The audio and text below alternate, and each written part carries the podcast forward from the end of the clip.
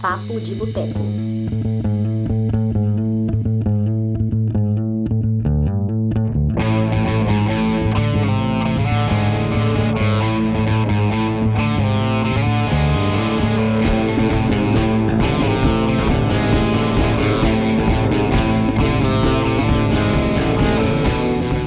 Olá, olá! Está entrando a edição de número 113 do Papo de Boteco, nosso podcast semanal aqui no Cinema de Boteco. Meu nome é Túlio Dias, sou escritor, cofundador dessa parada, e hoje vamos discutir um tema que eu acho muito importante.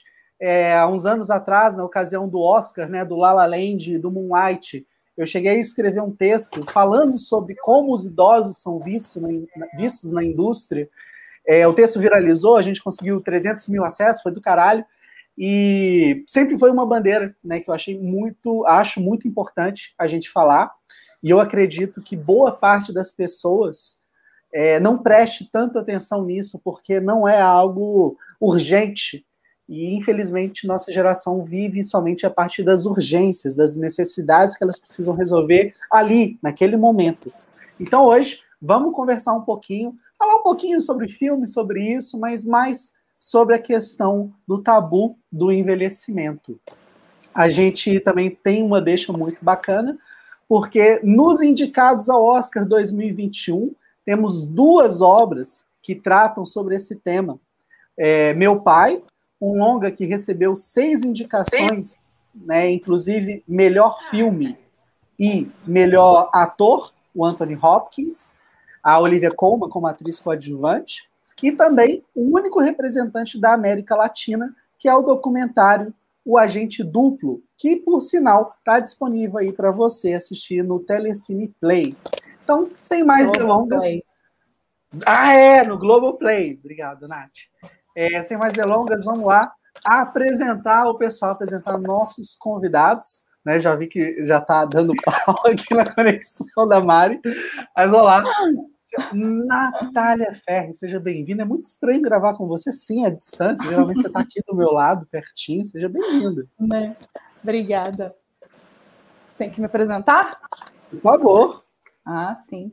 Então, meu nome é Natália, eu sou psicóloga, sou analista de políticas públicas da Prefeitura de Belo Horizonte e atualmente eu estou como coordenadora dos serviços de acolhimento institucional de pessoas idosas e pessoas com deficiência basicamente é o que, de forma pejorativa e um pouco negativa, as pessoas chamavam de abrigos para idosos e para pessoas com deficiência. É isso. Nath, você também tem um projeto chamado Notas do Fim do Mundo. Como que é isso? Pois é, então. É, a pandemia né, fez muita coisa para gente. Uma, uma, a grande maioria de coisas ruins mas teve aí algo que saiu de produtivo, no meu caso, que foi eu me enveredar aí pela escrita. Sou uma pessoa que lido aí com ansiedade já há muito tempo, então comecei a usar a escrita como uma válvula de escape, até como um efeito terapêutico mesmo. Então, estou aí fazendo umas notas todo dia, que chama Notas do Fim do Mundo. Então, quem quiser me seguir lá também. Perfeito. Complementando o nosso time aqui, tem ele, o doutor Jader Freitas, participou conosco da edição sobre a importância da vacinação. É, até mandou um áudio né, para minha tia-avó, para convencê-la a vacinar. Agradeço por isso. Jader, por favor, bem-vindo. Por favor, Ela vacinou? Tá, tá aí, né? Tá, tá na fila. Tá, tá Ainda na fila. não. Ainda não. Vamos lá, gente. Boa noite. É, meu nome é Jader, sou médico geriatra e faço mestrado também em promoção de saúde e prevenção da violência pelo FMG. Prazer estar aqui essa noite. Valeu demais. Jade, onde que as pessoas conseguem te encontrar? Arroba Dr. Jade Freitas, está aí o nome no, no vídeo. Bacana. E ela que já participa conosco aqui há bastante tempo, responsável pela existência desse podcast e amiga das caronas das pré-estreias para casa, Maristela, do Cinema no Escurinho. Seja bem-vinda. Obrigada, bem-vindo, bem-vindo a todos que estão participando comigo dessa vez. Obrigada pela, pelo convite, Túlio. Desculpa porque teve uma, um pique de luz aqui, está um temporal tremendo aqui no nosso bairro. Então, deu um pique aqui, deu, estencou tudo, mas já voltou, estou aqui.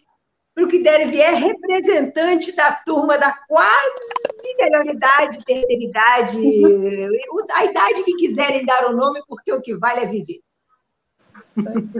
Mário, onde que as pessoas te encontram, caso tenham interesse? No blog Cinema no Escurinho, né? Tá aí embaixo, arroba cinema, arroba cinema no Escurinho. Tem o Instagram e tem o blog, o site dele lá, mesmo, mesmo nome. Bacana demais. Estou vendo o pessoal chegando. A Laura está aqui. Laura, boa noite. Raíssa, Cris Gouveia, Sandra, todo mundo, ó, muito obrigado aí pela participação, tá? Então vamos lá, vamos conversar. É, começando pelo Jader, depois para Nath, depois para Mari. Se vocês pudessem né, resumir a velhice, terceira idade, em uma palavra, qual seria? Bom, uma palavra é difícil, mas eu sintetizo na palavra sabedoria. Boa. É, eu? Nath. Então, se fosse para falar de uma palavra só, eu ia usar a mesma do Jader, mas eu vou falar de vida. E se puder, cheio, cheio de vida. Eu fico com experiência. Boa. Perfeito. É, Jade. Mas você escapou. E assim Não, eu escapo sempre. Porque eu sou o host, cara. Então eu sou só a pessoa que faz e direciona as perguntas. Mas Sim, é já que eu escorrega toda vez, né? Exatamente. Já que eu, eu entrei aqui na saia justa, eu acredito que é conhecimento, é maturidade, é experiência e histórias. Né? Assim como a Nath, eu também tenho uma atração grande pela escrita, né? Não é à toa, porra, tem um projeto de cinema, então sou apaixonado por histórias, especialmente quando eu vejo alguém contando história. É, quando a gente está perto de uma pessoa que já tem tantos anos de vida, né? É, geralmente ela tem muitas histórias para contar e isso é algo sempre fascinante para mim. É, Jader, é, qual que seria assim o que é envelhecimento, né? É, para você, assim, como que a gente vê isso na, no mundo de hoje? Sim, é, em primeiro lugar, eu queria dizer que a, a, eu já mudei minha palavra. A Maristela falou tudo, né? Experiência. A experiência até é, é, ela sintetiza mais do que a, a do que a, a, sabedoria. E aí a gente começa a entrar na pergunta que você fez, Túlio.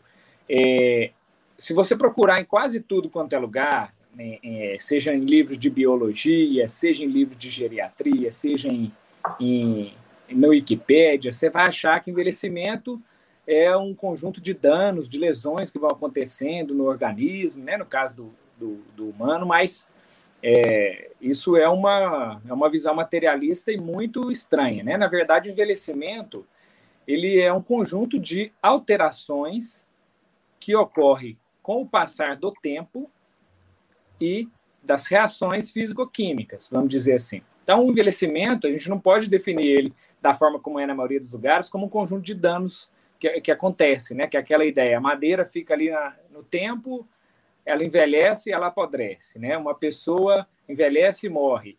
É, tudo bem, mas o, o envelhecimento humano, ele é composto por uma série de alterações, em sua grande maioria, é, benéficas e com alguns prejuízos também. Então, é, nem tudo vem para o bem ou para o mal. Só para a gente ter uma ideia disso. A maioria das pessoas que mandam no mundo hoje são idosos. Né? Você pode olhar, é, há, até pouco tempo atrás, Donald Trump, agora Biden, é, Putin, né? O, vamos, vamos, podemos falar de empresários também, né? O, o Steve Jobs, né? Idoso, ou podemos dizer aqui no Brasil, esse, esse pessoal aí, Roberto Justus, enfim, é, a maioria das pessoas de, de, muito de muito conhecimento é, é, estão na faixa da terceira idade. Então, é, o envelhecimento ele não pode ser uma coisa só negativa, ele é positivo e ele leva, então, do ponto de vista cognitivo, a um acúmulo de sabedoria. E aí eu troquei a palavra sabedoria por experiências, porque realmente não é todo mundo que com o envelhecimento fica sábio ou se aproxima da sabedoria. Algumas pessoas têm experiências, experiências, experiências, mas né? Tipo o nosso presidente, por exemplo. Né, Isso, né, chegam tão adolescentes quanto. Né, esse é um caso. A gente, a gente reconhece as pessoas assim, com 60, 70 anos, são adolescentes em termos cognitivos. Né? Então é isso, envelhecimento é um conjunto de alterações, muitas das vezes benéficas, tem partes físico-químicas e partes, no, no, caso do ser humano, cognitivas, mentais e espirituais também, Túlio. É, aí vocês foram generosos, porque para falar desse arrombado lá de Brasília com qualquer capacidade cognitiva, vocês foram muito generosos. Mas enfim. A concepção da velhice em nossa sociedade está muito atrelada à improdutividade, decadência, fragilidade. Jade, por que, que você acha que isso ocorre e como né, que a gente pode quebrar esse paradigma? Bom, para começo de conversa, eu já exemplifiquei né, vários exemplos de que não, quer, que não é essa, né, exemplo de pessoas que, que demonstram que não é essa a real definição é, do envelhecimento, mas isso é um fato, isso é um fato. O, o idoso, ele muitas vezes ele é visto como descartável, como algo que ninguém quer ser, né? Nossa, não quero chegar nessa idade. E isso tem muito a ver com o nosso sistema, né? O sistema que, que é vigente né, no Brasil, na maior parte do mundo, sistema capitalista, que favorece a quem produz, a quem, é, vamos falar assim, paga impostos, né? São as pessoas que são interessantes para o sistema. Então, é, muitas das vezes o idoso é aquela pessoa que já produziu, agora está descansando, está recebendo aposentadoria, muitas das vezes está tá fazendo né, até críticas mesmo, porque já viveu né, um, é, boa, né, viveu uma boa parcela da sua vida, já tem experiências, e do ponto de vista do capitalismo, às vezes não acrescenta é, é, a produtividade. Né? A grande parte dos idosos no Brasil, por exemplo, são é, da construção civil, pessoas é, que trabalharam em, em, serviços aí ou informais ou para ganhar um salário mínimo, então, a maior parte dos idosos não são banqueiros, empresários, que esses aí, é, esses não são representados dessa forma. É até uma, uma discussão da pandemia, né? Se tiver um leito de CTI, um idoso é, desses uhum. é, né, ricos aí e, e, importantes e outro idoso, será que não vai ter uma priorização de leito? Claro que vai ter. Então, eu acho que a sociedade vê muito o idoso como frágil, descartável e etc é, por conta do sistema que a gente vive mesmo, Túlio, porque em outras sociedades tribais antigas, por exemplo, o idoso sempre foi o mais sábio, a matriarca, o patriarca, aquela pessoa, o, né, o cacique, cacique da tribo, é. aquela pessoa que tem conselhos a dar, que já viveu, que é alguém que não pode morrer de jeito nenhum, né? É, é o fio condutor que, que leva isso tudo. Então, essa é a minha visão. Doutor Jader, é, só, só, uma pergunta complementando isso que o senhor está falando é, quando há uma avaliação do idoso numa classe social alta e o idoso numa classe superior mais baixa, essa concepção também muda, né? De este é produtivo, o outro não é. Esse é produtivo, o outro não é produtivo. Ou seja, o banqueiro continua sendo produtivo para ser o presidente de um banco, mas o servente de pedreiro não serve mais. É isso? Sim. Então, um não é descartável, o outro é entendeu? Então é descartável na, na, na, quando tem herança, né? E, é, exatamente. É, é, é isso aí, assim, assim é o nosso sistema, né? Então, um pode morrer, um não tem problema, um já viveu o que tinha que viver, o outro não, peraí, vamos fazer de tudo, porque ele tem as suas influências, né? Nosso sistema é assim. Posso falar também um pouco sobre... Claro, por favor. Implementando, assim, isso que já lhe traz, que acho que também é, a gente tem que considerar a velhice como algo de um contexto sócio-histórico, assim, como ele citou de outras, é, outras sociedades, né, que entendem a velhice aí de outra forma. É, e aí a gente não pode desconsiderar, assim, que todos estamos ficando velhos todos os dias, né, a gente envelhece todos os dias. É, e aí, talvez, porque acho que sua pergunta, você também perguntou como desconstruir um pouco esse paradigma. Eu acho que é entender também esse processo, que é um processo natural da vida, né, do ciclo da vida, e de que todos os dias estamos também mais velhos, né? E vamos, tomara, né? Esperamos isso com saúde física, mental, atingir essa idade é, né, mais avançada, esse estágio mais avançado da vida. Então, acho que isso é uma forma também da gente desconstruir isso um pouco. Mas não dá para desconsiderar o preconceito que a gente tem. A gente vive uma sociedade que é permeada por preconceitos diversos: machismo, racismo e o etarismo, que é o preconceito com a questão da idade, né? A pessoa idosa, principalmente. E aí a gente precisa, para poder, inclusive, desconstruir isso, esse paradigma, é reconhecer que nós somos também etaristas, assim como somos machistas e racistas, né? Enfim, é, a gente tem que reconhecer isso até para combater isso, né? Nath, você acha que a pandemia abriu um pouco a cabeça das pessoas, porque você teve convivência e teve alguma, ah, um bom número de pessoas teve uma preocupação maior com a questão do idoso que está em casa, alguns, não são todos, claro, mas algumas pessoas passaram a se preocupar mais com o pai, o avô, a tia que está em casa, o risco. Isso demonstra uma, um começo, pelo menos, um fiozinho lá no fundo de mudança na concepção e do respeito a essa questão da, da idade? Você acha que houve alguma mudança? Maristela, eu queria pensar que sim, mas acho que também muito localizando o que o contexto no qual eu trabalho, né? Acho que já aderei também sendo meu colega, é, acompanha um pouco essa realidade. A gente lida com idosos frágeis e vulneráveis de das sim. classes pobres, né? Então, uhum. o que a gente percebe é o contrário, assim, a gente percebe que a, as situações de violações de direitos, elas aumentaram muito durante a pandemia. Os conflitos, né, que já eram existentes ali dentro do, do seio familiar, do núcleo familiar, eles se intensificaram muito com essa questão do isolamento. Para além de outros é, desenrolares aí da pandemia, que tem a ver com a questão da saúde mental mesmo, né, enfim. É, e aí o que a gente percebe cada vez mais, no caso da política de assistência, por exemplo, é a necessidade de retirada desses idosos das suas famílias, porque infelizmente a situação chegou num limite, né? E aí, assim, a pandemia, o que, que ela trouxe para mim, assim, né? E acho que isso é, é, muito óbvio. É, o grupo de maior risco dessa pandemia é o grupo de risco das pessoas idosas, pessoas que têm comorbidades. Então, é, pensou-se estratégias para poder assegurar a proteção desse público. E as políticas públicas têm esse, esse objetivo, têm essa função, né? É, é, os governos, enfim.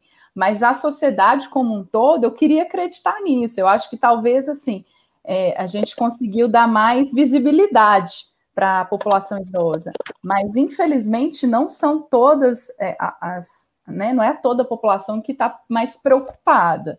Pelo contrário, eu vejo até na fala dos nossos governantes, né, lá de, de Brasília, é, como se a pandemia fosse estratégia mesmo, né? De, de, de eliminar, extinguir. extinguir, exatamente. Enfim, é, eu queria acreditar nisso, eu queria ser otimista, sabe, sonhadora, mas infelizmente não é a realidade que a gente vivencia. Assim. Ô, Nath, você citou né, que a questão do termo terceira idade ele não é muito bem visto. Pode falar um pouquinho sobre isso? Eu falei isso, eu nem percebi. Não, não, não agora, ah, tá. anteriormente. Então, isso é uma coisa minha, assim, é uma questão minha. E as pessoas às vezes entendem que falar sobre o velho é algo pejorativo, para mim é o contrário, assim. Eu acho que eu abraço muito é, esse termo da velhice, do envelhecimento, assim. É, eu fiz um, uma pós em gerontologia, que é o estudo biopsicossocial do processo de envelhecimento, e eu lembro muito da minha orientadora. Ela fez uma pesquisa com senhoras que eram cantantes numa comunidade rural muito pequena lá em Portugal. E ela chama essas idosas que eram as sujeitas de pesquisa dela de velhotas.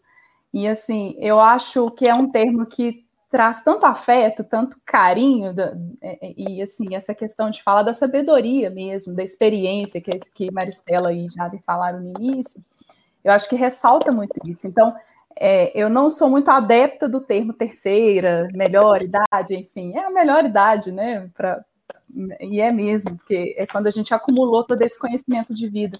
Mas eu, eu sou mais adepta de falar da velhice, da pessoa velha. Eu não vejo isso como algo negativo, como pejorativo. E aí eu gosto muito Mas de falar. Para a pessoa velha não ver isso como pejorativo?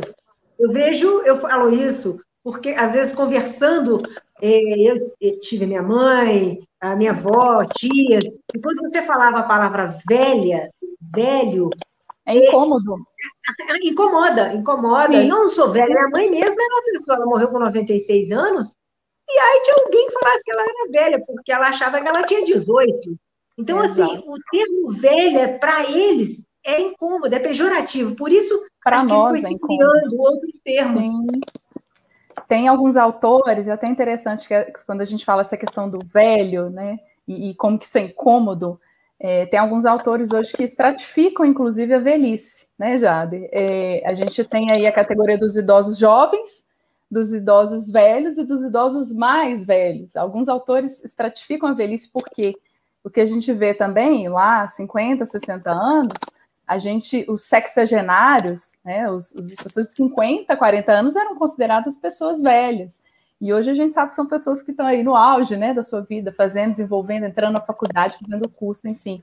É, e, e, a gente tem cada vez mais, até por conta dos avanços né, também tecnológicos, da medicina, uma, é, um prolongamento aí da vida. A gente tem cada vez pessoas mais velhas né, no nosso país. A gente está invertendo lá aquela pirâmide. Então, é, existe até dentro da velhice uma estratificação. Né? O velho que é considerado mais jovem, o velho velho, o velho muito velho. Então, assim, eu não, eu não tenho problema assim, de, de, de usar esse termo nesse sentido, porque para mim não, não, não tem uma conotação negativa, mas eu entendo que a sociedade tem dificuldade de reconhecer isso como algo positivo, né? A gente tem que mudar o paradigma nesse sentido, entender que a velhice, ela e o envelhecimento é um processo natural e positivo. Né? Jader, quer complementar? E não, eu vejo que isso é uma, é uma construção também, né? Por exemplo, essa, essa comunidade em Portugal que você citou, velhotes, ótimo, eles se identificam e pronto, né? É, é, eu vejo muito no, em alguns lugares, principalmente assim, é, é, esportes, é, é, militarismo e tudo, veteranos, os veteranos, né? Em alguns lugares empresariais usam muito a palavra sênior, é um, sei lá, é um é, sei lá, é um administrador sênior, né? Então, é, isso tem é, uma palavra que eu gosto muito, né? Vamos ver se quando eu tiver meus 70, 80 eu vou gostar, mas ancião. Ancião é uma palavra que eu acho muito hum. bacana, né? Até a etimologia dela diz de antigo, respeitável, então é, é bacana. Agora, a pergunta eu vou fazer para Maristela, que ela me fez algumas também, né? Você, Maristela, é, se você fosse uma idosa, né? Quando você foi idosa, é, qual o termo que você acha mais adequado, que você se sentiria, aliás, qual o termo que você se sentiria incomodada e qual que você acharia mais legal para designar as pessoas da, da, da, faixa etária dos idosos? É, Jade, eu faço 60 anos no próximo mês, é, de maio. Então, quer dizer, eu não sei como é. Alguns falam que já entra no idoso, outros falam que é Pelo estatuto do idoso, sim. Você será já entra no estatuto do idoso. Sim. Se você mudar então, para a Itália, você pode ir até os 75 ainda. Como a... Você acredita que eu não consigo tirar o meu, meu é, minha cidadania porque eu sou filha, eu sou neta de mulher. Olha e só. E na Itália eles não aceitam. Eu teria que ser neta de homem. De homem. No meu, meu caso. É isso também. É, um, é, uma, é, é uma questão bem da, da guerra. Sim. Bem machista, vamos colocar assim. Mas uma palavra que eu não sei. Hoje eu estou me acostumando, eu vou ser sincera. Acho que eu ainda estou muito produtiva, sou muito ligada em 360. Eu ainda não me considero no grupo dos velhos, né? Daqueles velhos que ainda querem parar. Eu não consigo parar. Eu trabalho, eu trabalho, tenho, já sou aposentada, mas trabalho e não quero parar de jeito nenhum. Faço blog, corro aqui, corro ali, faço de tudo. Então, assim, eu ainda considero a palavra eu, eu, igual, assim como o Nath falou, a palavra velha para mim ainda bate como uma forma assim de estar tá na hora de parar, porque as pessoas, um bom, bom número de pessoas com quem com os quais eu convivo, e são muito mais jovens, é, começam a te considerar como improdutiva. Você já está ultrapassada. Ultrapassada talvez a palavra que eu menos gostaria de ouvir. O velho, eu estou me adaptando. Acho que com 61 eu já acostumei. Mas hoje, ultrapassada, é, improdutiva, tudo que, que significa uma, um descrédito na sua capacidade de fazer as coisas, não, não só de trabalhar, mas de fazer as coisas para você, para os outros, isso me incomoda. As pessoas não perdem a capacidade de fazer, elas podem ter mais dificuldade de fazer algumas, co algumas coisas. O exemplo da minha mãe foi um desses. É, ela, ela perdeu parte da capacidade, porque também ela tinha Alzheimer, mas assim, nos maior, eh, bom parte do momento ela estava lúcida. E ela sabia muito bem que ela tinha que passar o batom, que ela tinha que botar a roupa bonita e que ela queria sair para o restaurante porque ela comia, queria comer essa ou aquela. Ela queria viajar para a praia. Então, assim, eu vejo, vi agora, uma das meninas aí falou que a, a avó tem 115 anos. Poxa, acho super Nossa. bacana isso. Legal. Então, por que, que essa pessoa. Aqui, a, a Cris Gouveia, a, avó materna dela tem 115 anos. Então, assim, dessa pessoa, você tem que tirar, é, é, sugar toda a experiência, toda a história, toda a vitalidade que ela ainda tem. Então, eu não quero que me chamem de improdutiva, de é, desnecessária, sabe? Porque a hora que eu, eu me considerar desnecessária, aí realmente não, não vejo muito sentido de de, sei lá, de fazer as coisas. Mas eu quero me sentir produtiva e necessária até o último dia da minha vida. Perfeito. A gente tem alguns comentários. A Raíssa, cunhada, ela falou que a Cris Guerra fala muito sobre o etarismo no perfil dela. Legal. A Eide lançou uma questão aqui, a gente vai voltar a essa questão quando estiver falando sobre cinema. É, a Karen também mandou uma pergunta muito legal, mas a gente vai falar dela daqui a pouquinho. E eu quero pegar deixa. Tanto a Nath quanto o Jader comentaram muito sobre a questão do preconceito. E eu queria saber que estratégias, o que poderia ser feito para tentar vencer esse preconceito sofrido pelos idosos. Começando pela Nath, depois o Jader. Se a Mari quiser falar também. Olha, eu acho que primeiro é aquela coisa que eu falei, para a gente combater preconceito, a gente tem que reconhecer que a gente é, preconceituoso, né? Tem aquela pesquisa clássica lá, né? Claro, né, gente? Salvar das devidas é, diferenças, mas que faz a pergunta para o brasileiro: se você é racista, ele fala não.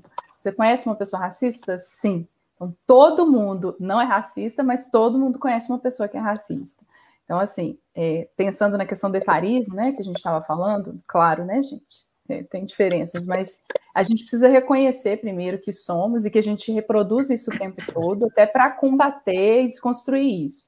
Para mim, o primeiro passo é um processo que é educativo mesmo, assim, que é disseminar informação, é, formal mesmo, e também um processo educativo dentro da própria família, essa questão de reconhecer o lugar da pessoa idosa enquanto alguém que tem ali um acúmulo de saber, de conhecimento, e que não é uma pessoa descartável, muito pelo contrário, né?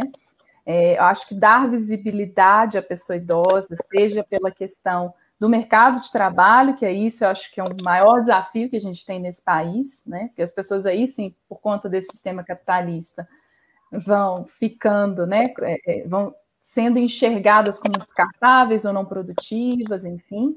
É, acho que na mídia, é, e aí, assim, pensando na nossa realidade brasileira, na novela, mas pensando no cinema como também um ótimo recurso para isso, né? De tratar de temas relacionados à, à, velhice, mas também de dar visibilidade para os atores e atrizes, principalmente, que a gente sabe que existe também.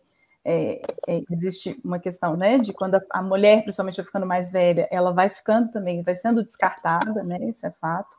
Eu acho que o processo educativo tem a ver com conhecer as nossas legislações, as nossas normativas, não só conhecer, como é o caso, por exemplo, do Estatuto do Idoso, da Política Nacional do Idoso, mas fazer garantir esses direitos, porque seremos pessoas idosas também, a Maristela aí daqui a um mês, né, Maristela? Então, fazer garantir que essas leis, em maio, que essas leis é, se façam cumprir, né?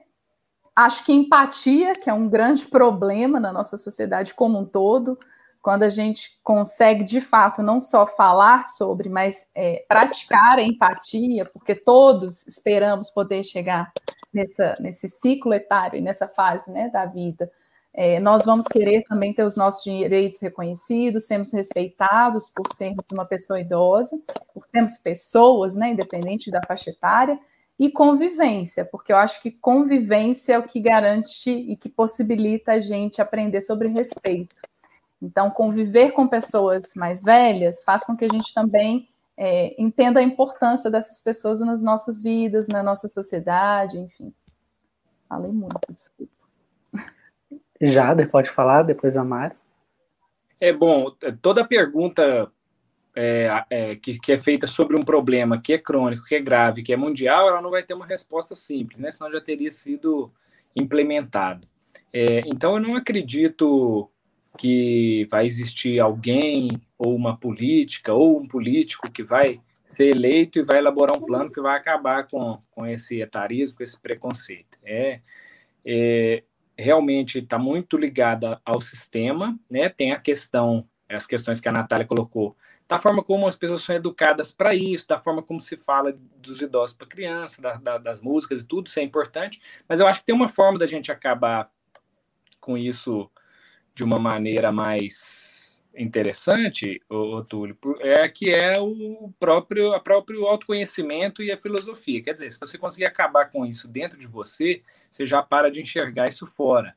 Quando você para de enxergar fora, você para de reproduzir falas, e trejeitos e formas de lidar com isso, porque você realmente não enxerga dessa maneira. Então, você vai parando, outras pessoas começam a se perguntar, pô, interessante porque ele tratou o idoso desse jeito, né? Não é...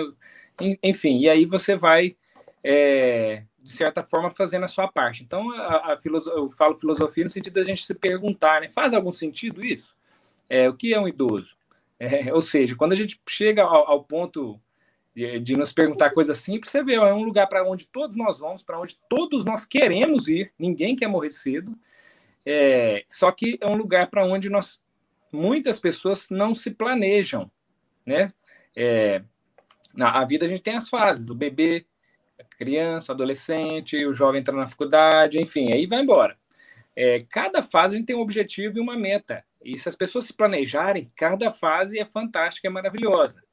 Mas as pessoas costumam passar a vida inteira fazendo planos de jovem e de adulto. Quer ganhar dinheiro, comprar coisa, é, fazer isso, é, viajar, comprar mais. É imediatismo, né? É, aparecer, não sei o quê.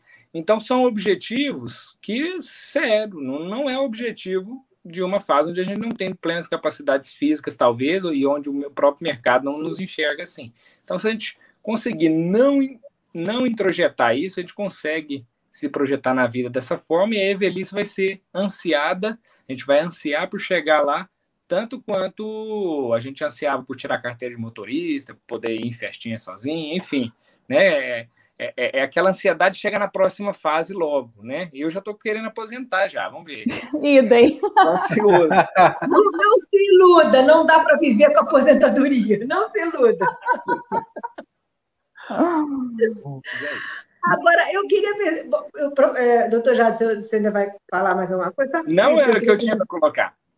Tá, eu queria colocar, com base numa coisa que Nath falou, eu fiz uma pesquisinha LED, tem um estudo de 2017 da Universidade de San Diego, e puxando para o lado do cinema, esse estudo apontou que dos 100 filmes de, americanos daquele ano, é, 48% dos personagens eram homens acima de, de 40, tá? 40 ou mais, né?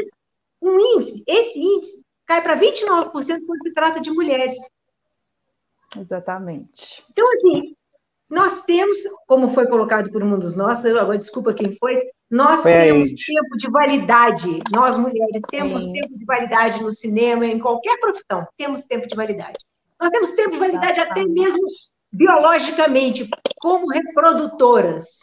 Isso. Né? Então, tudo isso é, entra na questão da, da, da, velhice, a preocupação nossa, e aí cai no lance do que o doutor Jade falou do futuro, até nisso as mulheres têm que se preocupar né? É, com o tempo dela de validade. Você falou algo aí, é, Maristela, que é perfeito, assim, porque a velhice, ela também, ela tem diferentes formas de serem conceituadas. Uma das, é, das teorias né, que estuda a velhice não diz respeito à questão cronológica, mas basicamente a questão da, da reprodução, foi isso que você disse. Então, a pessoa é enxergada como velha a partir do momento que ela já não está mais na idade reprodutiva. E aí, se a gente for pensar isso, a gente não precisa nem de estatuto do idoso, né? Porque tem gente que se torna improdutivo sexualmente falando, né? É de reproduzir outro ser humano muito antes aí dessa idade. Então é interessante isso que você falou, assim, e aí a gente sofre com dois preconceitos, né? Que além do etarismo, o machismo, assim, muito presente. é, eu vejo assim, eu acho tão maravilhoso. É, é, eu até brinco assim com as pessoas que eu acho lindo a beleza vintage, né? Eu gosto dessa palavra. Opa, e eu acho que sei mulheres eu vou me chamar. já sou Mas vintage. É, então, eu vou falar isso, que eu acho lindo as mulheres que assumem os cabelos brancos mesmo, porque a gente tem é, é, tem medo mesmo, né? Assim, aparece um fio branco, a gente quer arrancar. Eu faço isso, mas assim, eu acho a coisa mais linda, assim, é, de, de, realmente usar o seu cabelo como ele vai ficar naturalmente, né? E Sandra? Ele, ele, é, ele é um divisor de águas. Bom, eu sei, eu tenho uma é, herança forte do meu pai, que já tinha cabelos brancos muito cedo, rapaz ainda. Então eu já tinha, só que eu tinha aquela escravidão da tintura a cada 15 dias, porque o cabelo branco é uma coisa assim, né? Uh, ele prolifera igual, igual inseto. Então, por mais que você fique pintando, eu falei assim: não, eu não quero essa escravidão para mim, eu quero ser livre, pelo já que a gente não consegue ser livre de tudo, então pelo menos algumas coisas a gente tenta se libertar. Há alguns anos eu me libertei da tintura. E curto demais meu cabelo prateado, num lado, branco no outro, preto no outro, ainda mas é natural, é meu, é a minha marca hoje. E Olha assim, que maravilha. isso eu puxei do Natia, que tem o cabelo mais maravilhoso do mundo, e era a minha assim, paixão quando eu a via com o cabelo prateado. Legal. Essa é a diferença, Maristela, que eu estava dizendo, que você foi muito mais sábia, né? É experiência e sabedoria. Isso é sabedoria, a gente ir se libertando, porque a gente é, é, a gente é criado cheio de coisa já, e, e, coloca o machismo na nossa cabeça, coloca o racismo, coloca é, essa essa, esse individualismo possessivo, né, por, por, material, por dinheiro, e a gente tem que ir se libertando disso ao, aos poucos. Eu vou dar um extremo oposto, né, do seu caso, que, por exemplo, você se libertou até do cabelo branco, mas tem mulheres que não conseguem se libertar de ruga, tem que ficar esticando a cara de quatro em quatro meses, e botox e isso e aquilo, e ficando uma coisa estranha, estranho o rosto para não ter ruga. Então, assim... É, Deforma, é, né? Eu conheço é, mulheres que é, não falam a idade, assim, é, é, escondem dos filhos a identidade, não pode saber a idade, então quer esconder o, o tempo mesmo. Então, assim, é, é possível você ser feliz, né, e você é, ter, atingir a sabedoria, se você não se liberta de coisas simples, né? Então, esse é um ponto a gente se planejar, né? Por que, que a gente quer ser escravo? Porque a, a libertação está mais dentro da gente do que no fora, né? Esperar que o, que o mercado passe a reconhecer de repente que o idoso ele é mais interessante, não sei o quê. Não, não, a gente que reconhece para nós mesmos, né? E só complementando essa fala, é uma das nossas participantes, vulgo minha colega Sandra, falou aí que a gente tem uma realidade também, né, e nas sociedades como um todo, e na brasileira isso é muito, é muito presente, que é a solidão da mulher idosa, porque o, os homens vivem muito menos que as mulheres. Sinto dizer, homens, mas essa é a realidade, por vários motivos, né? De violência, de questões até de doença também, mas enfim. As mulheres se cuidam mais, né? Prestam mais atenção na sua saúde, né? Já está aí para confirmar. Mas existe também essa questão, assim, a mulher, é, a gente tem muito mais mulheres idosas no nosso contexto lá do acolhimento, por exemplo, institucional, a gente tem um número muito maior de mulheres institucionalizadas, de mulheres idosas institucionalizadas do que homens. E aí, quando você vai né, conhecer a história, muitas delas não se casaram, né? Porque às vezes é realmente melhor estar é, só do que mal acompanhada. Mas, é, e assim, gente, homem embuste é homem embuste até o fim da vida, tá? Não é só quando é novo, jovem, não. É, é, é Chernobyl tem Cherno idoso também, até o fim da vida. Então, assim, é, mas a gente tem essa realidade, né? É, tem muito mais mulheres idosas sozinhas, né, solitárias nesse sentido né, de, de, não estarem com um companheiro, né, enfim, e que acabam, inclusive, indo para o acolhimento. Mandar um beijo para todo mundo que eu estou vendo aí, a Júlia. A Júlia, inclusive, falou de você, Maristela, ela é nossa vizinha, sou vizinha também. Também? Ai, que ótimo. É, pelo visto, Nova Suíça em peso o círculo aqui na região, né? Porque tá live só com a região. Exato. Não, a Raíssa também está perto, né? Mas é. É, quero lançar uma pergunta aqui para a Nath, baseada no que ela comentou. É, fala um pouquinho sobre a questão dos tabus que envolvem a questão da sexualidade dos idosos. Joia. Então, na realidade, assim, sexualidade é um tema tabu, né, na nossa sociedade, ponto final. Mas quando a gente fala do idoso, da pessoa idosa, né, do velho, enfim, isso é levado à milésima potência. Na verdade, não é nem tabu, é não dito. É, é, é inconcebível que uma pessoa idosa possa vivenciar aí a sua afetividade, a sua sexualidade. Por todas essas questões aí, outras que a gente já disse, e teve um, um dado momento que eu li aqui na, o que a Ed falou, que há um olhar também do idoso, da, da, do, da pessoa frágil, né, da pessoa é, que, é, que é quase infantilizada, né, uma imagem assim de, ai, que bonitinho. É, então, assim, é inconcebível imaginar lá que a avó e o vô, o pai e a mãe, que sejam já pessoas idosas, tenham desejo, queiram aí praticar e vivenciar a sua sexualidade. Isso é uma questão é, cultural, né, enfim.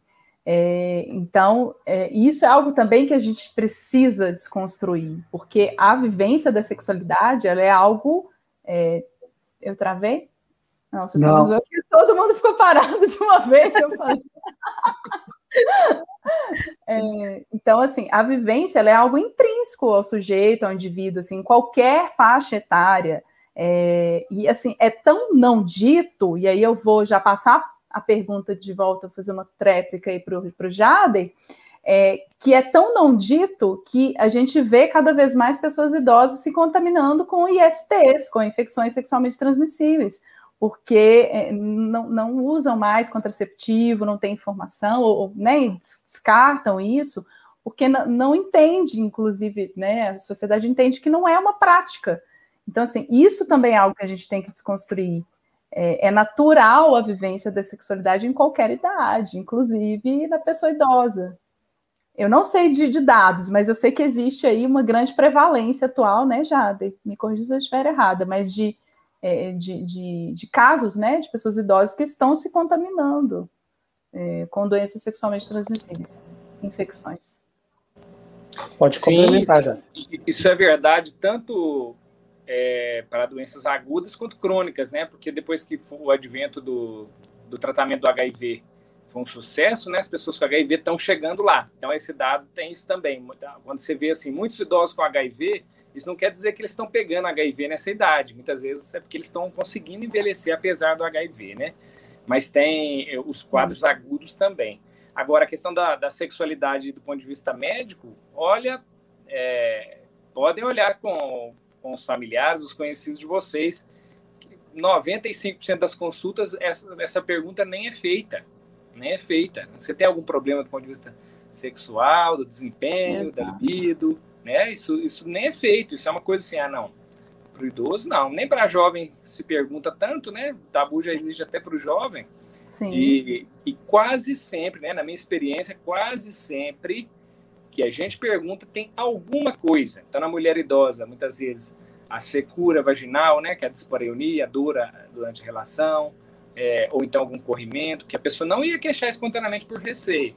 E o homem impotência, que é muito frequente também, né? principalmente idosos que usam muitos remédios, alguns têm efeito colateral, a própria depressão. Então, né, na minha área também isso é, é realmente assim, conta-se que isso não é, uma, não é importante, né? como se não fosse importante. E eu queria só complementar, falar o seguinte: primeiro, que sexualidade não é privilégio de pessoa jovem, né? Reforçar isso. E assim, quando é dito, porque você falou que nem é dito, inclusive na consulta médica não é dito também. É. Quando é dito, vocês vão com certeza lembrar de exemplos. É de uma forma, às vezes, até jocosa. É assim, ah, velho safado. Ah, é senhora assanhada, né? Então, assim, é, é, é comum isso também. Quando, quando esse tema é debatido, é dessa forma, né? E a gente falou isso em outros momentos, a gente estava falando aqui nos bastidores, de às vezes essa imagem, né? Um pouco é, é, cômica, né? Assim, da pessoa, da pessoa idosa, inclusive com essa questão da sexualidade. Eu acho que, falar, que, que, o lance do, do, do, de, de tratar de uma forma cômica é porque a pessoa fica já, é, já existe aquela coisa assim, como é que eu pergunto, ou como é que eu abordo, ou se é que eu devo abordar. Então, joga na brincadeira e, e como tudo isso, e aí depois eu quero até voltar, porque vou entrar numa outra pergunta que eu conversei com o Túlio, mas joga na brincadeira para que o assunto saia sem que necessariamente seja é, referente àquela pessoa que está falando ou a pessoa a quem está se dirigindo. Não, joga na brincadeira. Ah, não, e aí, oh, oh, não, você não está dando conta, isso aí já não funciona mais. Ah, oh, oh, ah, aquela mulher que você tem lá tá velha, só troca por uma de, por duas de 20. Coisas assim, coisas assim que é, é, é da criação e da, da herança e bom, que vem de geração para geração Sim. e que ainda não foi cortado.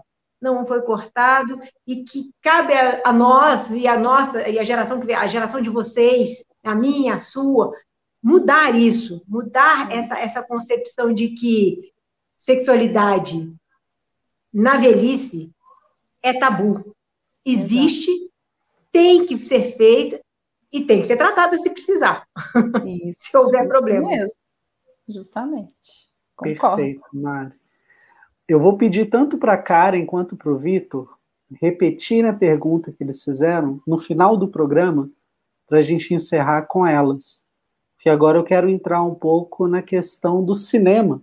Afinal, recentemente eu fiz uma transmissão falando sobre fetiches.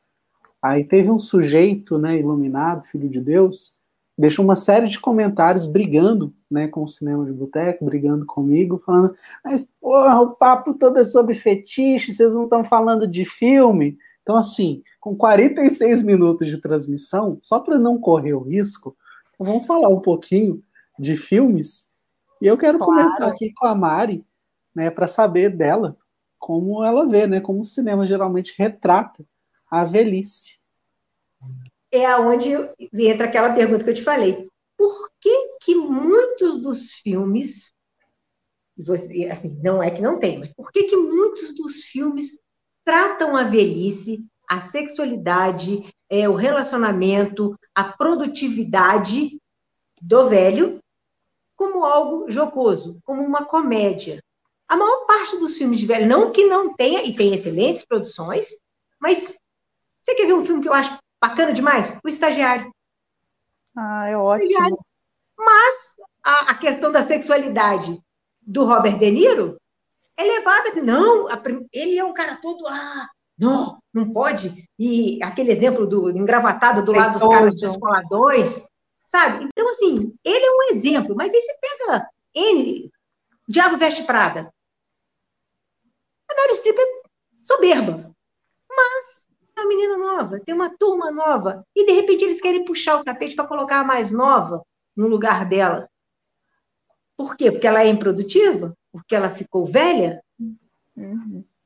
Então, assim, por que, que aí quando você puxa para o cinema, a, o cinema a parte da velhice, você vê que a maior parte trata com, é, como piada, como comédia.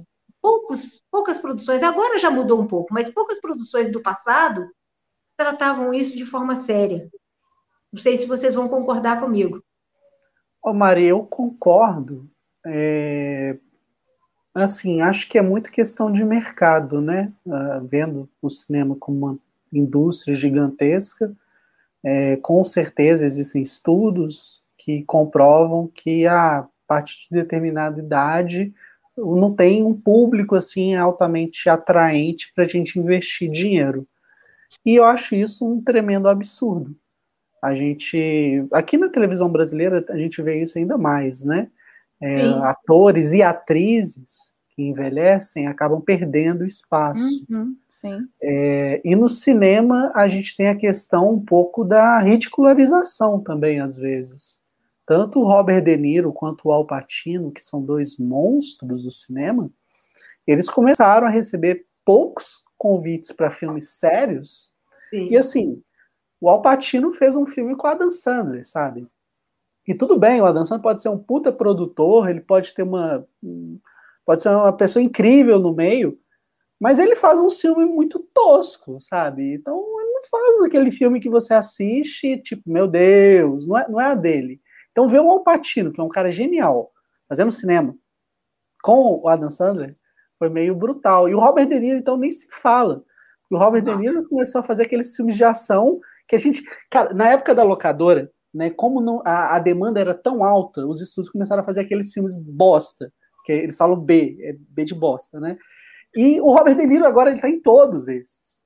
Então, assim, é surreal, é uma pena, mas, como a gente comentou, a gente tem alguns exemplos muito bacanas, né, sobre filmes. A Karen até mandou um comentário sobre o meu pai, se ela puder repetir aqui, falar um pouquinho sobre o filme. Eu não assisti ainda, vou esperar para ver com a Nath. Mas a gente tem também. é, não, não, quando você fala, quando você fala sobre ir na locadora, você também está entregando a sua idade, tá? A nossa, de modo geral. Eu, eu tô ligado, eu tô ligado. É, eu quero aproveitar aqui e pedir para a Nath comentar um pouquinho sobre esse longa, o Agente Duplo. É, é, um documentário né, sul-americano, é um filme chileno, que, assim, documentário é um organismo vivo, né? A diretora não tinha intenção de fazer o que ela fez, mas de repente, uou! Sim, Jader, inclusive, esse é o filme que eu te falei que você tem que ver, tá? De uma olhada, gente. É, Isso. É, é, em espanhol é La Gente Topo. É um Ai, filme chileno, né? Como o Túlio falou, é um documentário, né? Na verdade. E, na verdade, a diretora, ela mescla assim, um pouco a vibe do documentário com uma vibe meio filme policialesco, assim. O Sérgio, né, que é o principal aí, o ator, o personagem principal, ele é contratado como um agente espião e ele adentra aí uma casa de repouso, que é o nome mais socialmente aceito, mas que, no nosso caso, são as instituições de acolhimento para pessoas idosas, né? Instituições de longa permanência. É, e ele vai, ele entra nessa unidade, nessa instituição, para poder, como detetive, como espião, averiguar possíveis situações de maus tratos de uma pessoa idosa, uma mulher idosa, contratado pela filha dessa mulher idosa. Então ele entra lá então, realmente, assim, a, a, diretora ela conseguiu fazer um esquema de que a unidade sabia que eles estavam sendo filmados para um documentário, mas não sabia bem, acho que o contexto, né? Enfim, então é muito interessante. E o Sérgio, né, que é o personagem principal, ele precisa entrar infiltrado como se fosse um morador ali daquela, daquela casa, né? E assim, é para gente que trabalha diariamente com isso, enquanto política pública, que a gente vivencia e, e e ver a realidade da pessoa que é institucionalizado, idoso que é institucionalizado, principalmente idoso vulnerável, frágil, é um filme assim arrepiante. Eu chorei quase que do início ao fim, no final não sei nem não sei nem se eu estava conseguindo respirar direito de tanto que eu debulhei, mas é porque é muito lindo mesmo, assim, a forma como ele se vincula às pessoas, então ele chora, ele ri, ele dança, ele passa raiva, enfim, é, é, muito bacana. E ao mesmo tempo ele entra lá já vivendo um luto, que é o luto da esposa, né, da companheira dele de longa data. E, nossa, é, é maravilhoso o filme. Assim, é uma dura realidade, que é uma realidade, inclusive, mais dura ainda no nosso caso brasileiro, né, do, do idoso institucionalizado. Mas é uma realidade que a gente precisa ver também, saber que existe, e saber que está bem presente, assim. É, o longa ele está disponível né, na Globoplay. Eu recomendo que assistam. É, ainda né, que muita gente fica, ah, mas documentário, documentário não é legal.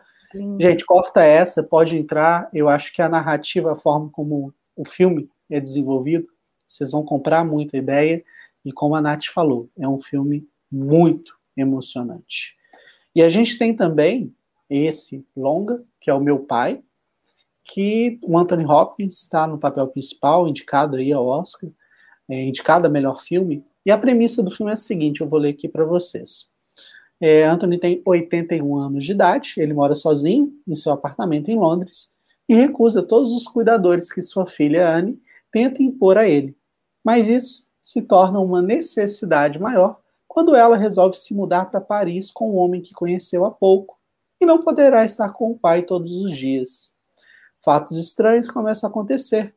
Um desconhecido diz que esse é seu apartamento. Anne se contradiz e nada mais faz sentido na cabeça de Anthony. Estaria ele enlouquecendo? Ou seria tudo um plano de sua filha para o tirar de casa Acho que eu detesto ler sinopse de filme, porque às vezes a sinopse acaba entregando demais. Essa porra da sinopse tá cheia de spoiler. Não queria ter lido isso, não. É... Muito obrigada, Túlio. Vou ver o filme amanhã. Não é? Desculpa, velho. Também quero ver amanhã, tá, amor? A Karen comentou: quem assistiu meu pai viu a atuação maravilhosa do Anthony Hopkins e quem acompanha ele nas redes sociais sabe como ele é muito ativo. É um exemplo muito legal. A Karen coloca o número 2 porque ela está repetindo a mensagem e ela tem um coração vingativo, né? Ela decidiu deixar bem claro que, como eu não li a primeira vez, né? Tá deixando aqui. É, porque não. Tá. Quais são os filmes, né? E eu quero saber né, pra, de todos vocês que ressignificam essa fase da vida, que vocês indicam para quem está aí acompanhando essa nossa transmissão. Começando pela Mari, depois o Jade e finalmente a Nath. Nossa, eu vi muitos, mas um marcou muito a minha. Bom, além do estranho estagiário, que. Desculpa, um senhor estagiário, que eu citei agora, mas um me marcou muito, muito tempo. Eu tenho certeza que muitos não, não devem ter visto. Cocum. Cocum é ah, é maravilhoso. maravilhoso. Muito bom. É uma história. Cocum é uma história. É lógico que tem vários outros. Cocum é um que leva para o lado cômico, porém é com uma abordagem da velhice boa. De quem é o Cocum mesmo, Mari? É Oi? do Robert Zemeckis? Quem que é o diretor? É o Robert Zemeckis? Ah, deixa eu ver aqui, porque eu vi Cocum, inclusive o Cocum está disponível na internet aberta já pela idade dele, né? Cocum 1 e 2, de 85 e 89, então já está disponível na internet para quem quiser ver no YouTube. É ah, do Ron Howard. É do Ron Howard. Ron Howard, é. E, bom, para quem não sabe, eu acho pouco provável, mas são três amigos que levam uma vida assim de garotões. Eles têm uma jovialidade que ninguém consegue entender até que descobrem que eles tinham uma piscina muito especial. E era uma fonte da juventude. Só que os outros idosos, de uma casa de idosos próxima, resolvem também que querem ter esse direito, essa, essa, essa jovialidade, eles querem recuperar a juventude. E isso coloca em risco o, o lugar que, na verdade, é, tem a ver com uma invasão alienígena. Mais que isso, mais spoiler é impossível, mas não tem jeito de contar a história de outra forma. É então, bom. é um e dois, são excelentes para quem quiser ver. Eu acho que Cocô é um, número, um filme que me marcou. Depois, Túlio, eu queria até deixar algumas sugestões com os respectivos canais, plataformas de streaming, de filmes que eu indicaria. Tudo bem? Claro, por favor, se você quiser fazer isso agora. Uh, falando ou vou escrevendo para você? É, não, você quer mandar na descrição do vídeo? Na descrição do programa? Uh, eu ponho depois, aí você deixa. O filme vai. O vídeo vai ficar, né? A gravação vai ficar. Vai, no... vai sim, sim. Aí eu coloco. Mas, assim, entre outros que eu daria, a Mula, com Clint Eastwood, um divã para dois, o irlandês. Uh... Eu ver aqui. Bom, Diabo Veste Prada, que eu já falei. O Exótico Hotel Marigot, tá? Ah, legal. Elze Fred. Ah, Despedida em grande estilo. Amo Morgan Freeman. Antes de partir, com Jack Nicholson e o Morgan Freeman.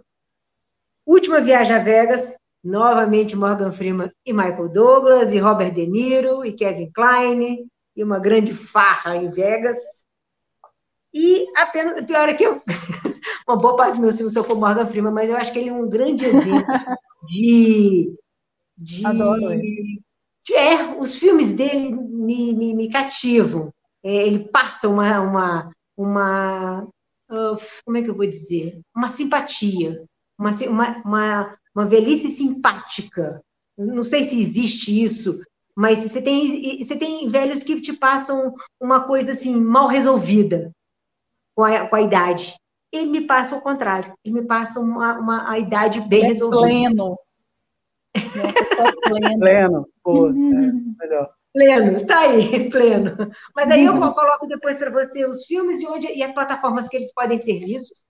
Valeu demais. Isso é um serviço bem importante. E a Mari, como vocês podem ver, além de fã do Morgan Freeman, ela indicou a filmografia completa do ator. Não, não, mas eu gosto de Jack Nicholson, adoro Al Pacino, adoro Kevin, Kevin Klein, até Os Mercenários, que é um exemplo de velhice. Também, também. Gran Torino, que a Ed citou aqui, é outro exemplo bom. Mas a mula eu acho que encaixa mais que o Gran Torino. Sim, a mula sim. É. Mas vamos lá, depois eu também quero falar os meus.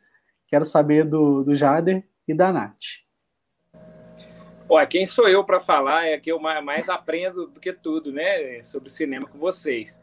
É, mas para dizer um que eu assisti recentemente que tem muito a ver com, com a minha profissão, até foi o filme é, Eu Me Importo, né, em português, que é I Care a Lot.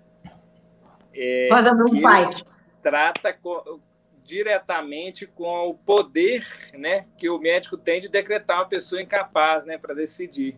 E aí coloca a pessoa numa instituição de longa permanência, que é uma instituição né, que parece uma. Né, é, é comparável a uma, a uma prisão em alguns lugares mesmo, porque tem regras, não pode sair, não pode isso, não pode aquilo, precisa de autorização para tudo, enfim.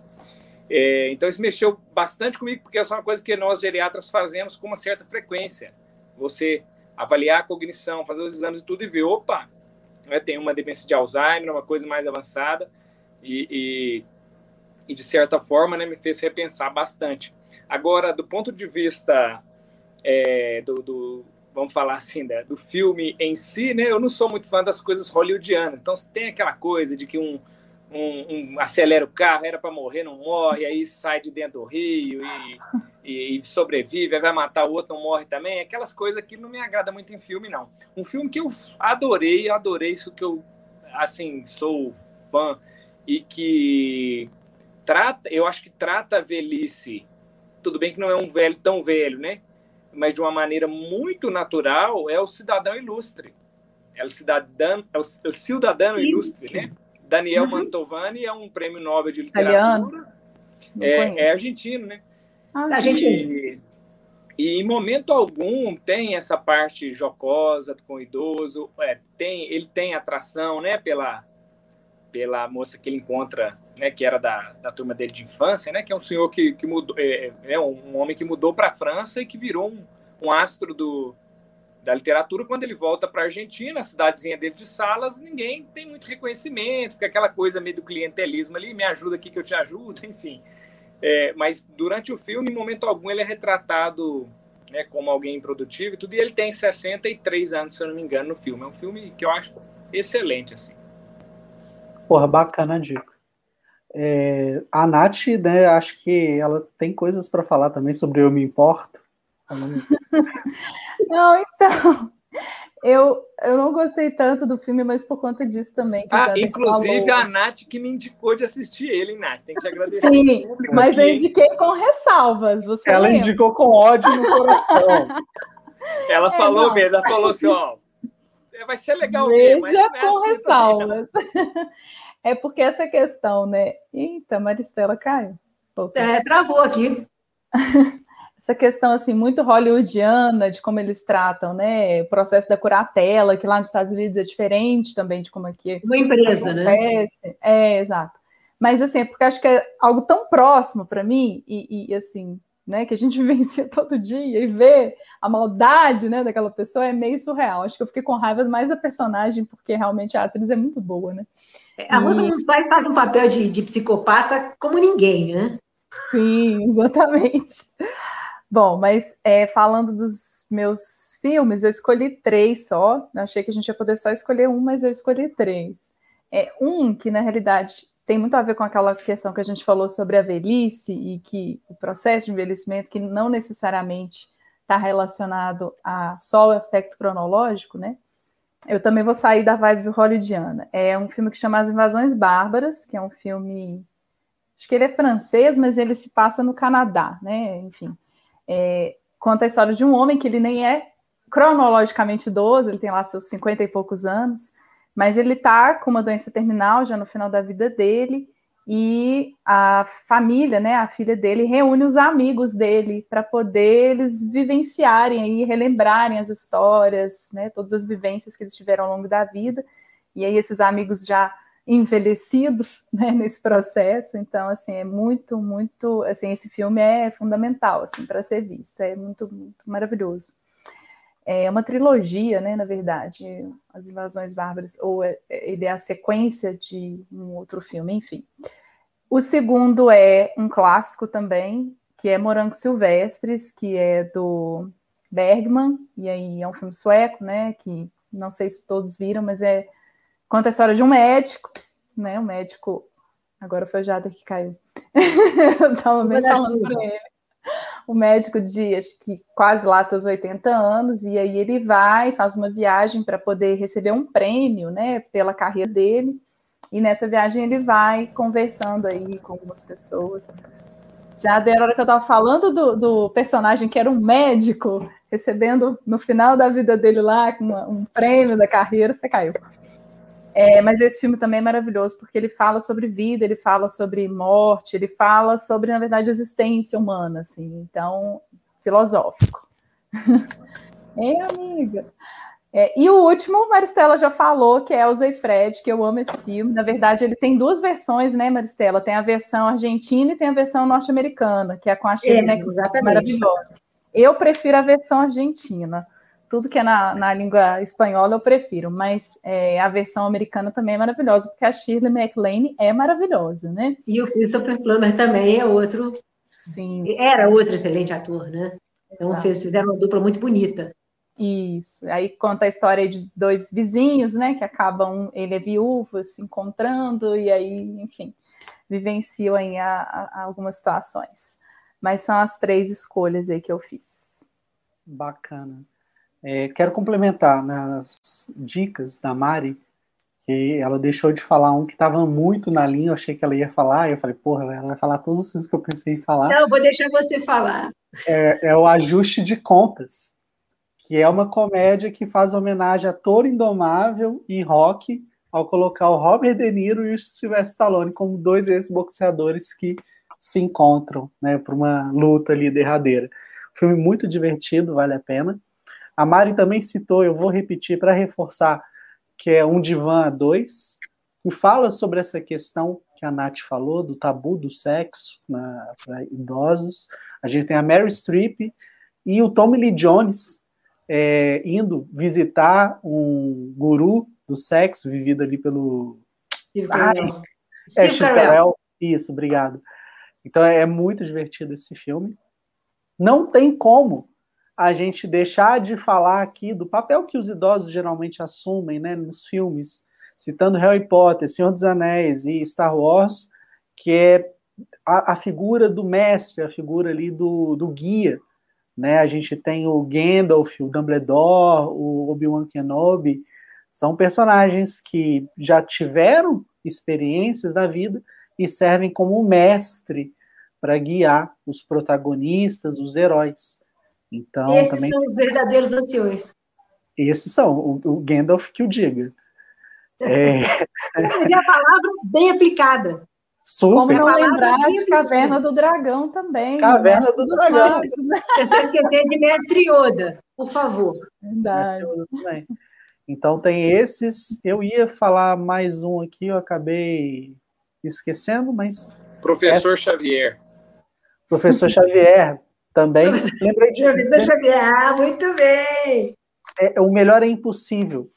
Que apesar ah. de né, o personagem, a personagem da Ellen Hunt não ser idosa, então assim, tá aí a crítica que a gente fez ao longo da conversa, mas ela não é também uma jovem. Ela já tem ali o filho, já tem um divórcio, então ela acaba ali virando o interesse do personagem do Jack Nicholson, que aí sim vive um idoso, e a Nath quer falar, Nath, por favor. Mestre Miyagi, Karate Kid. Ah, Foi falado aqui no chat. Senhor Miyagi. Senhor Miyagi. Então, Melhor Impossível é muito bom. Fica a citou tomates verdes fritos também. Tomates verdes fritos, exatamente.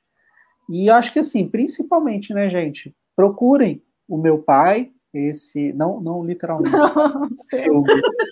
É, obviamente. Peraí, reformula a frase. Tudo. Não, ô, Mário, vai ser legal, é porque eu vou fazer um post no Cinema de Boteco no Instagram para falar, tá todo mundo falando bem do meu pai. É isso, gente, é isso.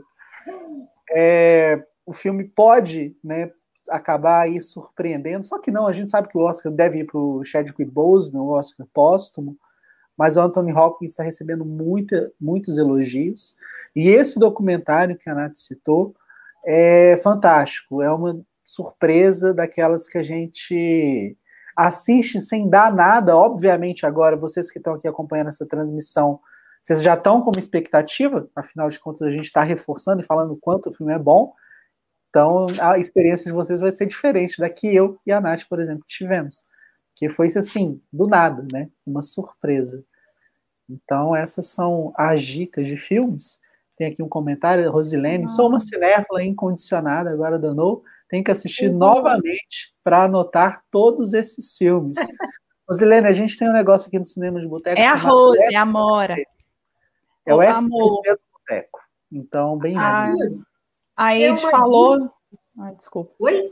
Não, não, não, desculpa. É porque cortou, eu não vi que tinha papá, tinha parado. Pode falar, Nath, desculpa. É esse comentário que eu ia falar, da Ed lembrou muito bem a, a, o filme Minari, que é maravilhoso também, também tá né, em algumas categorias aí do Oscar, e tem uma atriz coreana, na verdade, a relação do ator, que é a coisa mais linda do mundo, que lembra muito meu sobrinho, inclusive.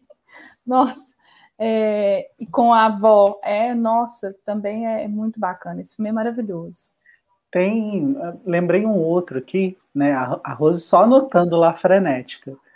É, ano passado, um filme chama é, é de 2019 e 2020. Acho que o filme é de 2019, na verdade, chama A Despedida. Ele está na nossa lista é. de melhores filmes do ano. A Despedida entra em cartaz no, nas plataformas, eu dei isso hoje no Cinema Escurinho, ela, ele entra em cartaz na iTunes, Now, é, Google Play, é, é, lindo, é com a, bom, se for o mesmo, né, Susan Sarandon, é, hum. Kate Winslet. Não, não, é outro. Eu então é o outro pedido que é o, é o, é o coreano. É, não, então, ai, cacete. A gente, eu vou colocar nos comentários o nome do filme para ver direitinho, porque tem um outro filme chamado A Despedida. Não é esse que eu estou falando, não é esse é a despedida que eu estou citando. É, é esse um que o meu em inglês seria Blackbird. Não, não, não, não é. Não é, não é o que eu é um filme brasileiro também que se chama A Despedida, não deve ser esse. É, enfim, é, é uma criancinha que se muda porque a tia morreu, ele se muda com a mãe, e aí ao lado da casa mora um idoso solitário e eles começam a fazer uma amizade. Eu vou deixar na descrição hum. do vídeo o nome desse filme. Quero ver. É quase é. Up Uma Aventura nas Alturas, né? Que é outro ah. filme que é uma animação linda.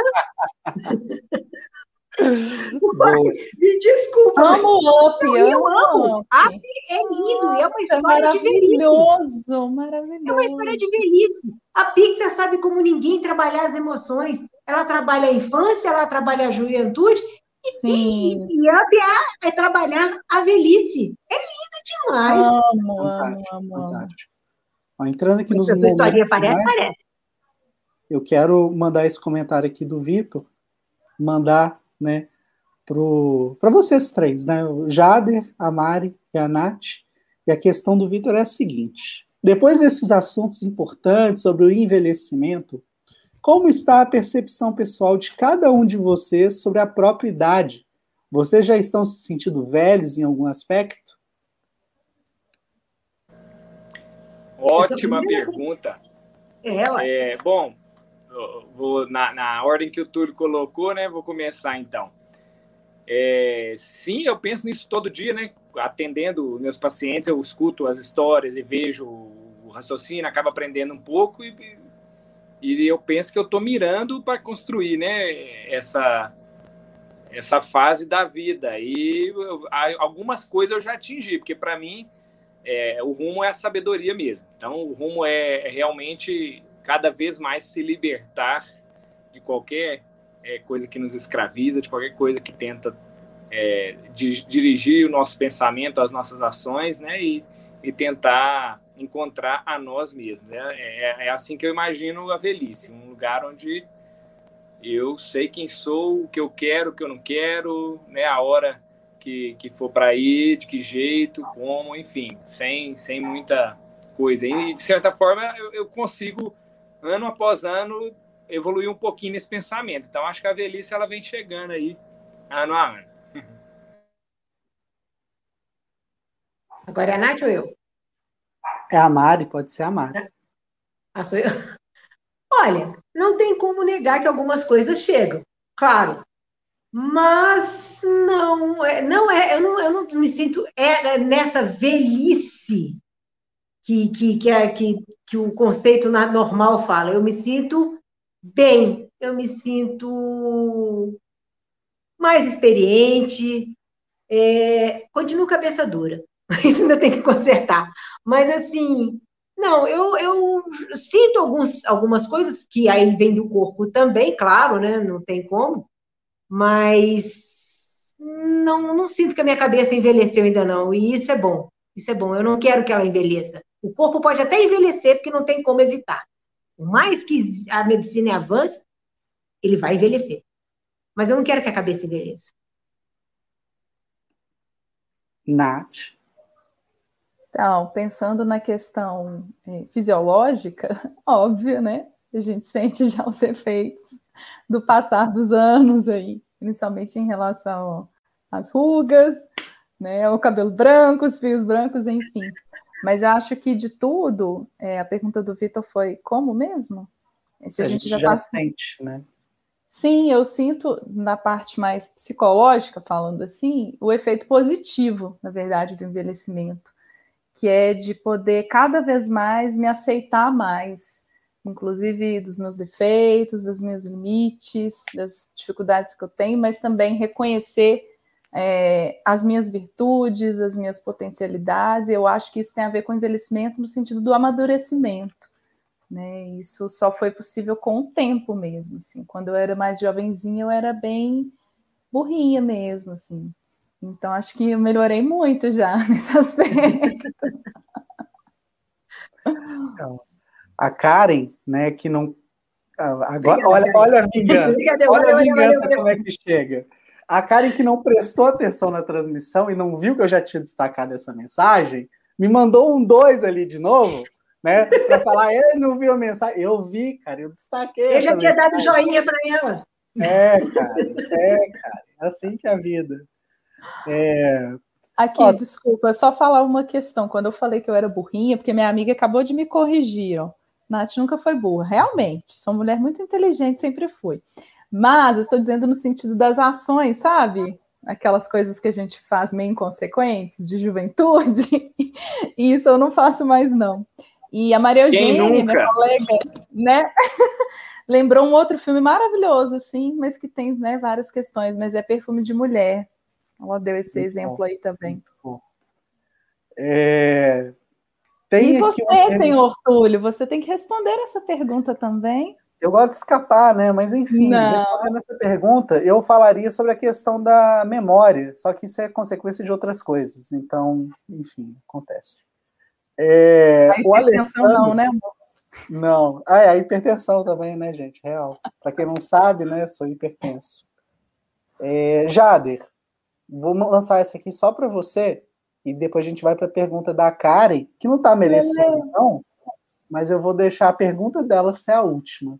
O Alessandro perguntou: e como fazer para continuar envelhecendo bem, com saúde física e mental? não tendo Bolsonaro como presidente. Isso é importante. Mas é, do, dois pontos que precisam estar tá, tá muito bem, bem vistos, né? O físico e o não físico.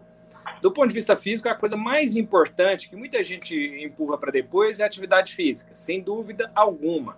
A maioria das doenças que nos amputam, né, que tiram as nossas capacidades seja de andar normalmente, seja potencialidade é, é, até mental, cardiológica, enfim. A maioria das doenças são preveníveis com o exercício físico e até mentais. Então, o exercício físico previne Alzheimer, ansiedade, depressão, insônia, enfim. Então, esse é um ponto que todo mundo que não faz deveria fazer. Quer dizer, deveria ser prioridade né, até antes de muita coisa que a gente coloca como prioridade.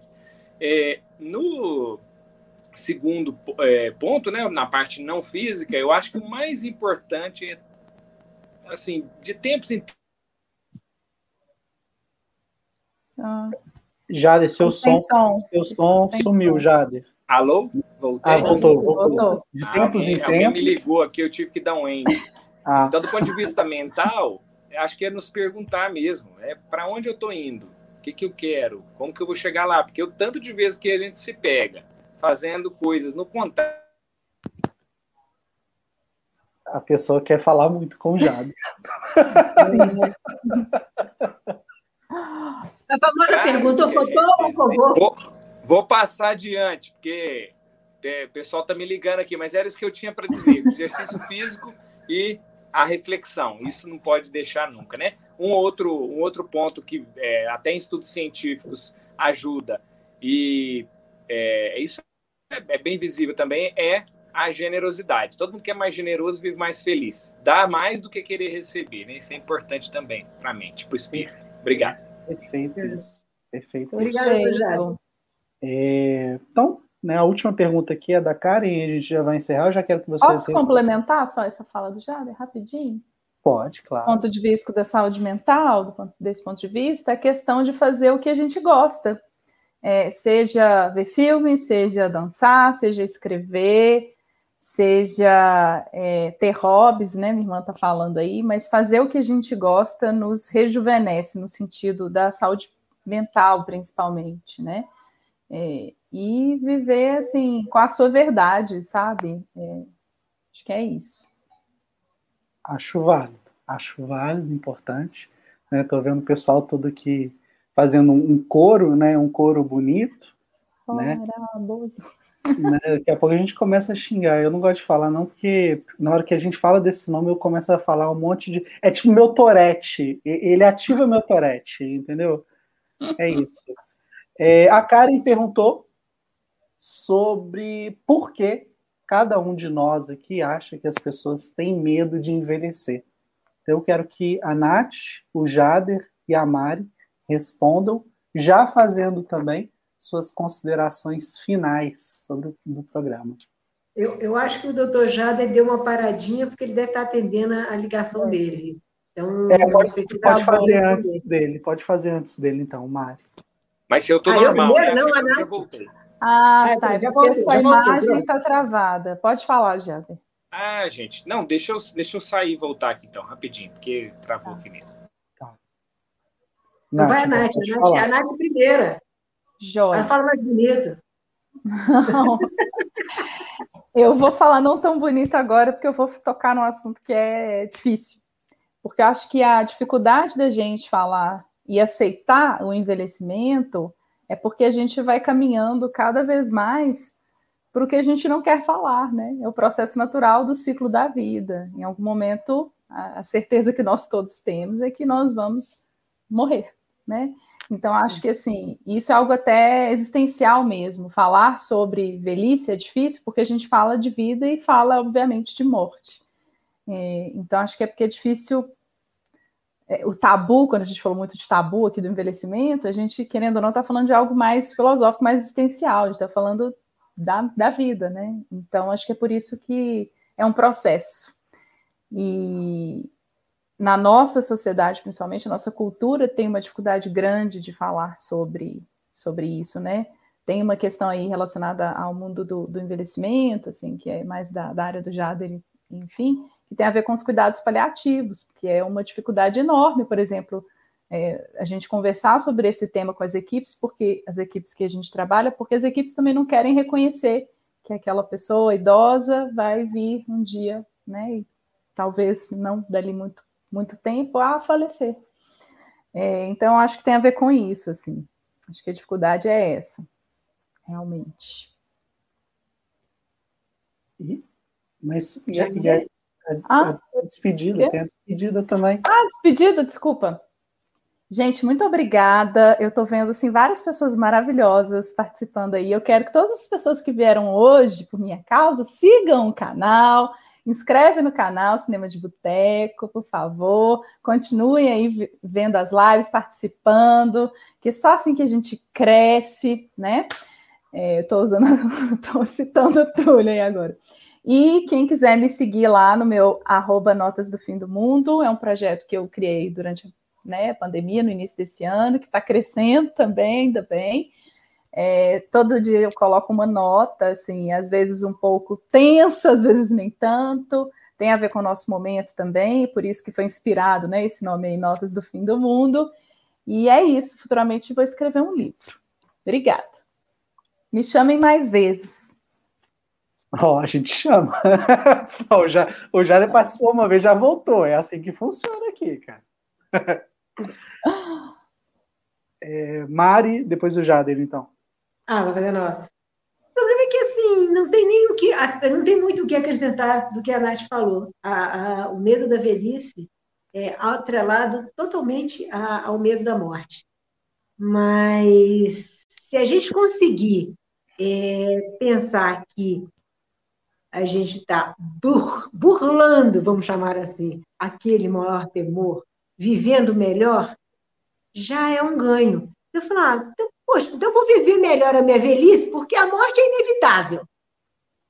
Vou viver melhor a minha velhice, até a hora que ela tiver que se extinguir. Eu acho que não tem muito o que fazer. Vai de cada um é, saber como que é, como que ele vai, como que ela, aquela pessoa vai querer envelhecer, como que ela vai querer ser feliz o resto da vida. Acho que é por aí.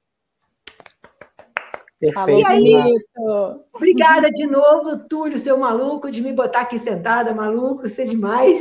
E quando ele falou, eu quero falar de envelhecimento, eu falei, não, eu sou a mais velha do grupo, acho que eu que tenho que falar. e ele topou, que é pior, ele é mais doido do que eu. E quem quiser me acompanhar, eu estou sempre aqui, Túlio, estou sempre disponível, sempre não, mas sempre que eu, que eu posso, eu estou disponível.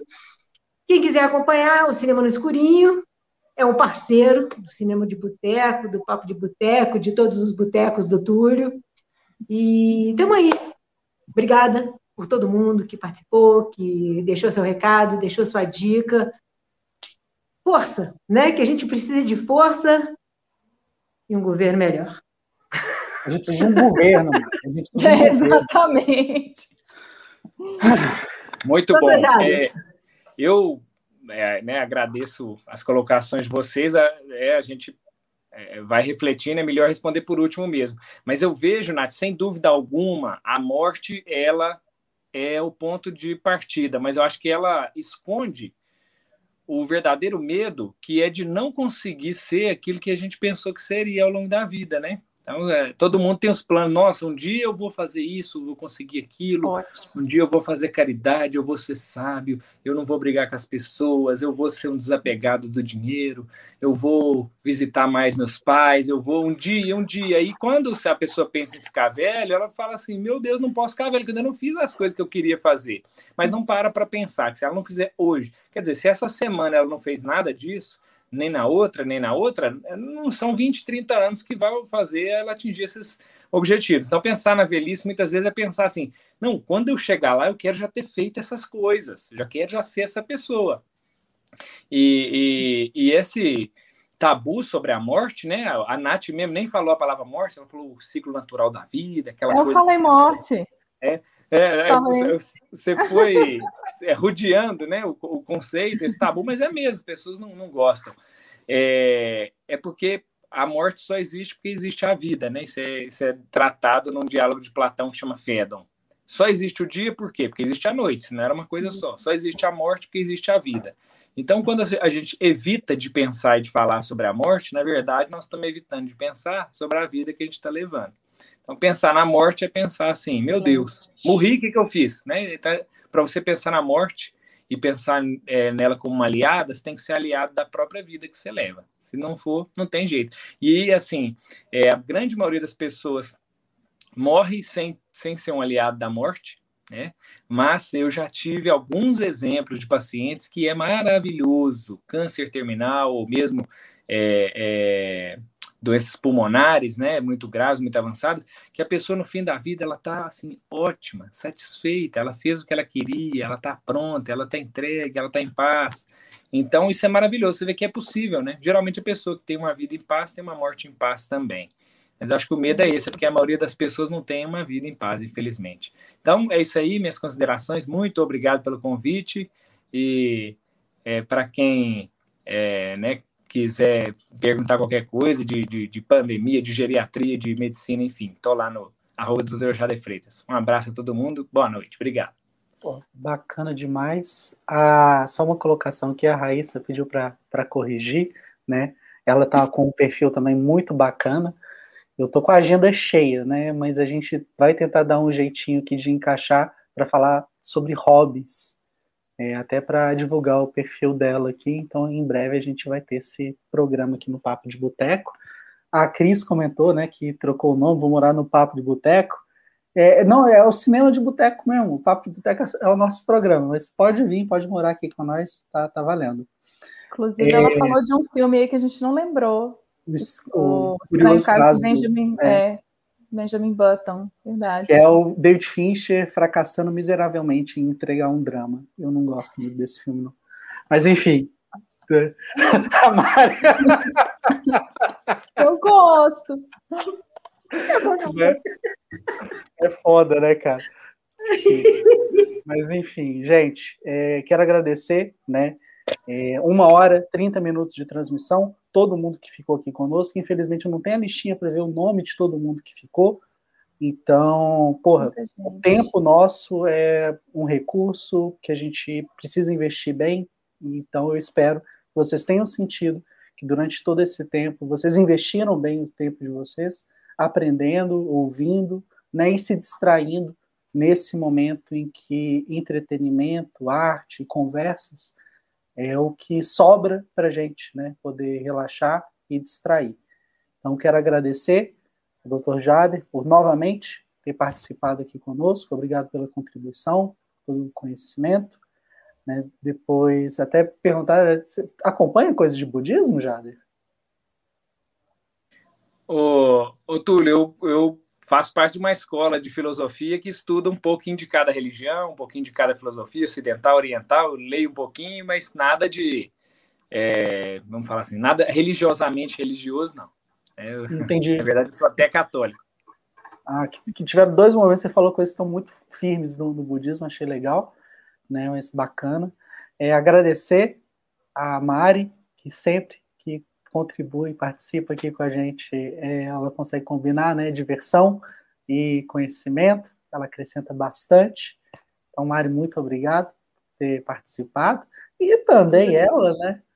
Essa mulher maravilhosa que tenho o prazer de ter como namorada, né? Que, que deusa linda.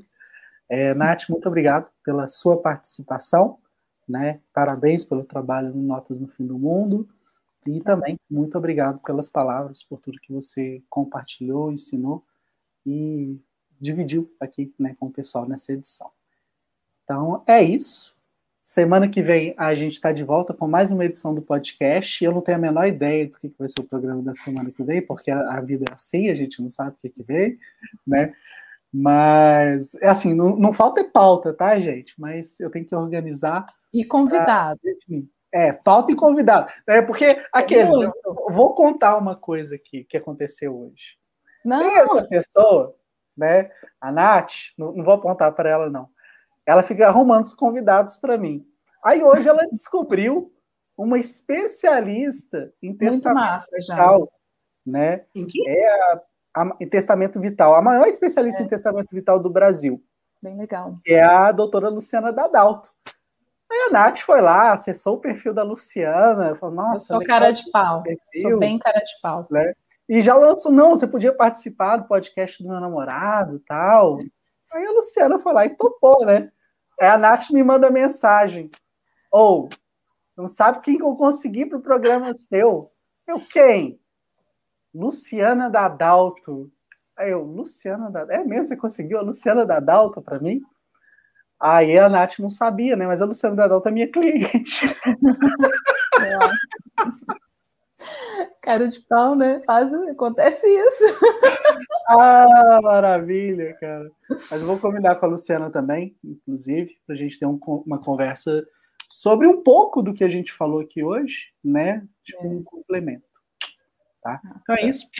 Beijo para todo mundo e Beijo, gente. em breve mais é, Obrigada. Maristela, foi um prazer te conhecer, viu? Prazer, um abraço. Muito bom. Prazer, Maristela. Prazer ter também. Minha vizinha. Qualquer dia a gente se esbarra aí nos Junquilhos. Com certeza. Tchau, tchau. Você ouviu Papo de Boteco.